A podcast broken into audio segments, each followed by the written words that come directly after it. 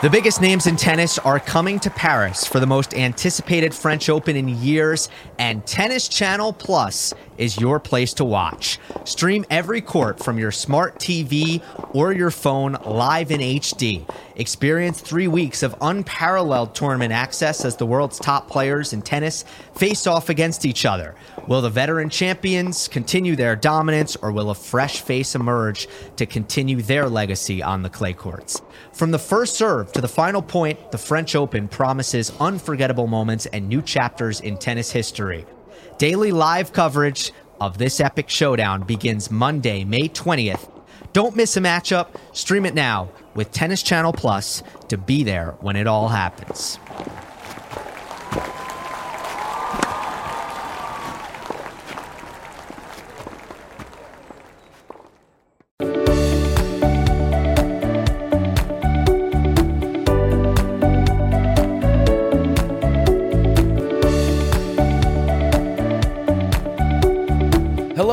Hello, and welcome back into another episode of Bleav in the ATP Tour. I'm your host, Jacob Sersosimo, and today you are listening on the Bleav Podcast Network, the number one podcast network for professionals. Do you believe? Now, there's a lot to get to today, and I apologize for taking a week off. I actually was in uh, Los Angeles, the greater Los Angeles area, as I ran a marathon. So I kind of had a lot to do, a lot on my mind, and I decided, you know, I was with travel and, and running the actual marathon and everything. Um, it just didn't time up right. And it was a pretty slow week when it comes to what was going on. And so I just thought I'd wait till this week. So I did wait till this week. It's been a couple weeks since I podcasted. Last time we talked, Rafael Nadal had won the Australian Open at number 21 for the Spaniard, and he is sitting on top of the mountain right now as the GOAT of the sport. Now, speaking of the race of the GOAT of the sport, Novak Djokovic could be in some tough waters when it comes to maybe winning the most Grand Slams. Now, I've made it very clear on this podcast in the past that I think Novak Djokovic was going to have the most Grand Slams when it's all said and done. I think he had the capability of getting to, you know, 25 or 26. Rogers, obviously, at the very end of his career, and Rafa with some injuries and stuff. Who knows if he can last that long and play at such a high level that long? But the way Novak Djokovic is playing at the age he's at right now, 34, 35, something like that, the way he's playing, uh, it's going to be really hard to stop him. And so, especially from winning all these Grand Slams because he was rolling everybody. But could it be that the COVID COVID nineteen vaccine could be the only thing to stop Novak Djokovic from winning Grand Slams? As it seems right now, that seems to be the case. As you remember, Novak Djokovic didn't play in the Australian Open because he did not get the COVID nineteen vaccine, and they overturned his visa to get into the country simply because. Uh, he he didn't have the vaccine and his medical exemption was not good enough. Now, if you want to know all about that, I've talked about that in previous episodes, and I've um, put in the title and description what episodes those are in. There are probably a few episodes back right before the Australian Open in January, uh, but that's a whole nother bag. But he has recently come out and told the BBC that he is willing to give up, you know, some of his some of his uh, grand slams pretty much to not get the vaccine. He said he's not going to get vaccinated, and uh, he would. Ra- he said he would rather miss out on future tennis trophies than be forced to get the COVID vaccine. And so he pretty much says that's the price that I'm willing to pay. Now, this article is kind of the first time he's really spoken out in the media after all this has happened in Australia. And it is actually a pretty big deal because he is the number one tennis player in the world and he is the toughest guy to play. And if he's not going to play in any of these tournaments, that opens up the gate for a lot of other players. And not only does it do that, it halts his progress of becoming the greatest of all time. Now, in this article from the BBC, he goes on to say that it was uh, after he was being detained and stuff in Australia and everything. He said it was very hard. Um, he says that um, he he was deported because the immigration secretary minister. Um, this is what the article says. Said that his presence could incite civil unrest and encourage anti-vaccine sentiment. Now, Novak in this article says he's not against vaccination. He's just for the freedom of people to choose what they want to put in their body. So he said he's not against getting the vaccine and he understands the severity of this, but he pretty much saying he doesn't want to put it in his body. Um, he he also says in this article he he hoped vaccination requirements in certain tournaments would change, uh, adding that he's hoping he can play uh, for many, many more years, yeah, we kind of hope you do too. Um, now, in this article, he also was asked about, uh, you know, missing out on being statistic- statistically the greatest tennis player of all time, as Rafael Nadal just got number 21. And they asked, why are you okay with missing out on that? And he replied, per quote, because the principles of decision making on my body are more important than any title or anything else. I'm trying to be in tune with my body as much as I possibly can. And he also said um, he's always been a great student of wellness, well being, health, nutrition, um, and pretty much saying that uh, his decision has been influenced by the positive impact factors such as changing his diet and his sleeping patterns and uh, his ability to be an athlete. So um, he said he's keeping his mind open about maybe getting the vaccination in the future because um, they're all trying to. He he pretty much says because we are all trying to find collectively a best possible solution to end COVID.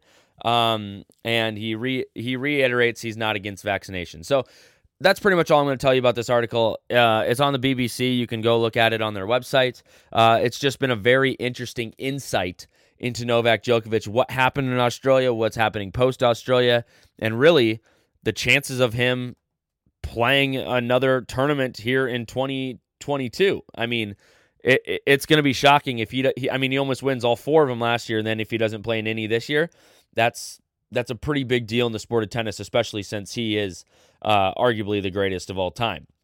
Now let's go to some tournaments that have happened since we were gone over the last couple weeks. Rotterdam, that's always a great tournament. ATP 500. Number one seed is Stefano Tsitsipas. He played really well through this tournament. Um, but the real big name in this tournament was uh, Rublev and Felix Auger-Aliassime were both in this tournament as well. Um, and Felix Auger-Aliassime wins his first ever ATP Tour title by beating Stefano Tsitsipas in the final. Now he was a three seed, FAA was, and he made his way. He beat Rublev, he beat Cam Norrie, uh, he beat Andy Murray, and so he, he had to beat some guys to play Tsitsipas in the final. He ends up beating Tsitsipas in the final, 6 4, 6 2. Um, and this is kind of just him getting over the hump. I think he's had a great year. I believe he made it to the quarters in the Australian Open. I remember he made a run.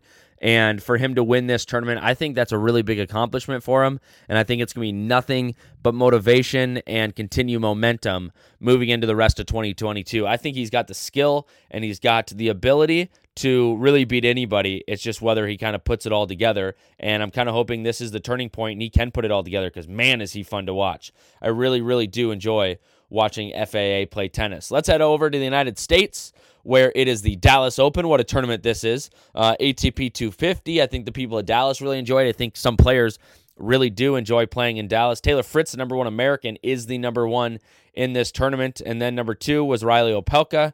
Uh, number three was John Isner. So this tournament had a ton of Americans in it, as you would expect. Maxime Cressy was in there. Sam Querrey was in there. Uh, you got guys like Jenson Brooksby was in there. Uh, Tennys Sandgren, Giron, uh, Jack Sock. So a lot of good players in this tournament. And let's jump jump straight to the finals. Taylor Fritz was upset by Giron in the quarterfinals, and in the finals, it's Jenson Brooksby playing Reilly Opelka. Now Reilly Opelka um, said he really respects Jenson Brooksby's game, and for Brooksby to really make the final here, that's a pretty good feat for him. He had to beat Seppi, he had to beat Jordan Thompson, he had to beat Giron, who came off a win against Taylor Fritz.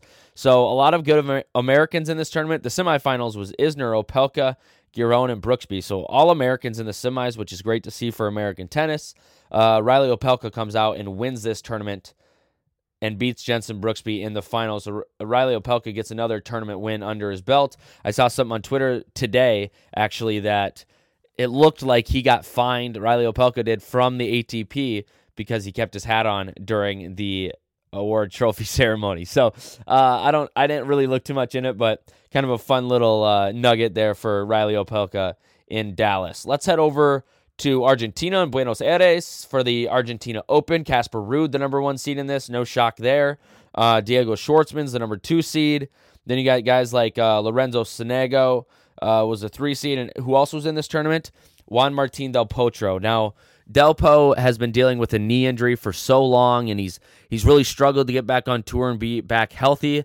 And everything at this tournament kind of turned around so fast. It started with him just being thankful to be back on the court, and everyone was excited for him to get back into tennis. And then all of a sudden, he started talking about how much pain he's in all the time, and he just wants to live a life without pain. And so this might be the end. And um, it sure sounds like this is the end for Delpo. Uh, what an incredible career. Uh, Juan Martin Del Potro, he is an absolute gentle giant. He is so enjoyable to watch. He's had so many great matches, and uh, it's really going to be a bummer for him not to be on tour anymore because he he has been something really special for uh, the sport of tennis. He turned pro in 05. Right now, he's a ranking of 753 just because he hasn't been able to play that many tournaments. Um, as far as career titles, he, you know, he won four in 2013, 2012. He won four. He won four in 2008. Uh, some of the biggest tournaments he got. Uh, 2009, he was the U.S. Open champion. Uh, he's won. He's won other tournaments. He's won Rotterdam. We just talked about that. Um, it looks like he's won um, Indian Wells before Acapulco. He's won that in 2018. So he really hasn't done much since 2018. But uh, Juan Martin Del Potro has been an absolute asset to the sport of tennis in Argentina, and he will be deeply missed as someone on the tour because he had some rowdy fans that followed him, but he also had a very loyal following. He loses in the first round. He had a very emotional uh, match towards the end. If you want to see that, I'm sure it's on Twitter or online somewhere. Uh, but Juan Martin Del Potro calling it quits. Uh, it's going to be hard for the sport of tennis to really replace somebody like him because, man, he was great for the sport. He retires at the age of 33. Getting back to the Argentina tournament, Casper Ruud, no shock to anybody, he makes the final, and so does Diego Schwartzman. Not much parity in this tournament as the one and two seed make the final, and then the one seed wins it. Uh, Casper uh, Ruud wins it again. I believe this is a clay court tournament. Um, yeah, it is a clay court tournament. So, uh, obviously, Casper Ruud's going to play really, really well on clay. So it was awesome to see him play really, really well on clay. And expect Casper Ruud. He had a big 2021. Expect him to have another large 2022. Um, and it's a good start for him getting this win in Argentina.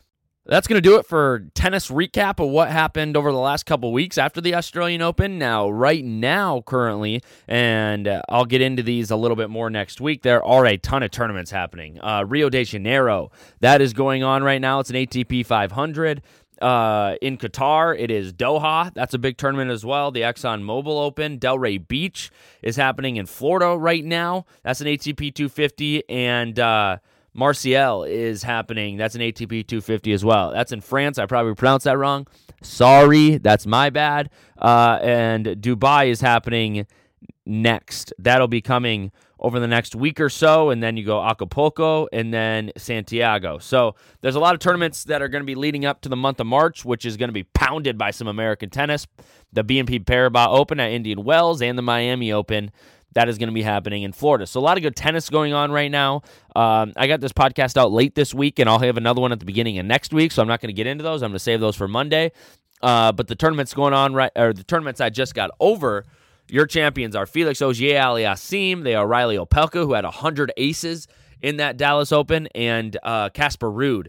He wins the Argentina Open. I appreciate you listening. I appreciate you bearing with me the last couple weeks. It's been a little bit busy for me because of, like I said, the marathon and everything that's been happening around that. So I appreciate it. Uh, tennis don't stop, though. It's an all year sport.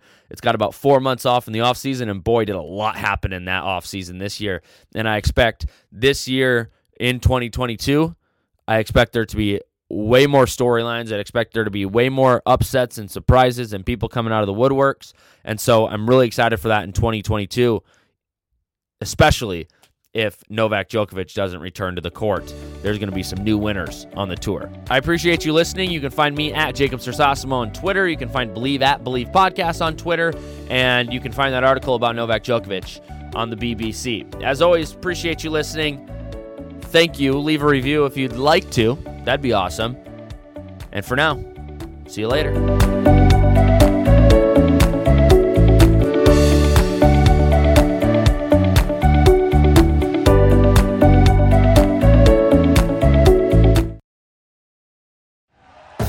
Thank you for listening to Bleav. You can show support to your host by subscribing to the show and giving us a five star rating on your preferred platform. Check us out at Bleav.com and search for B L E A V on YouTube.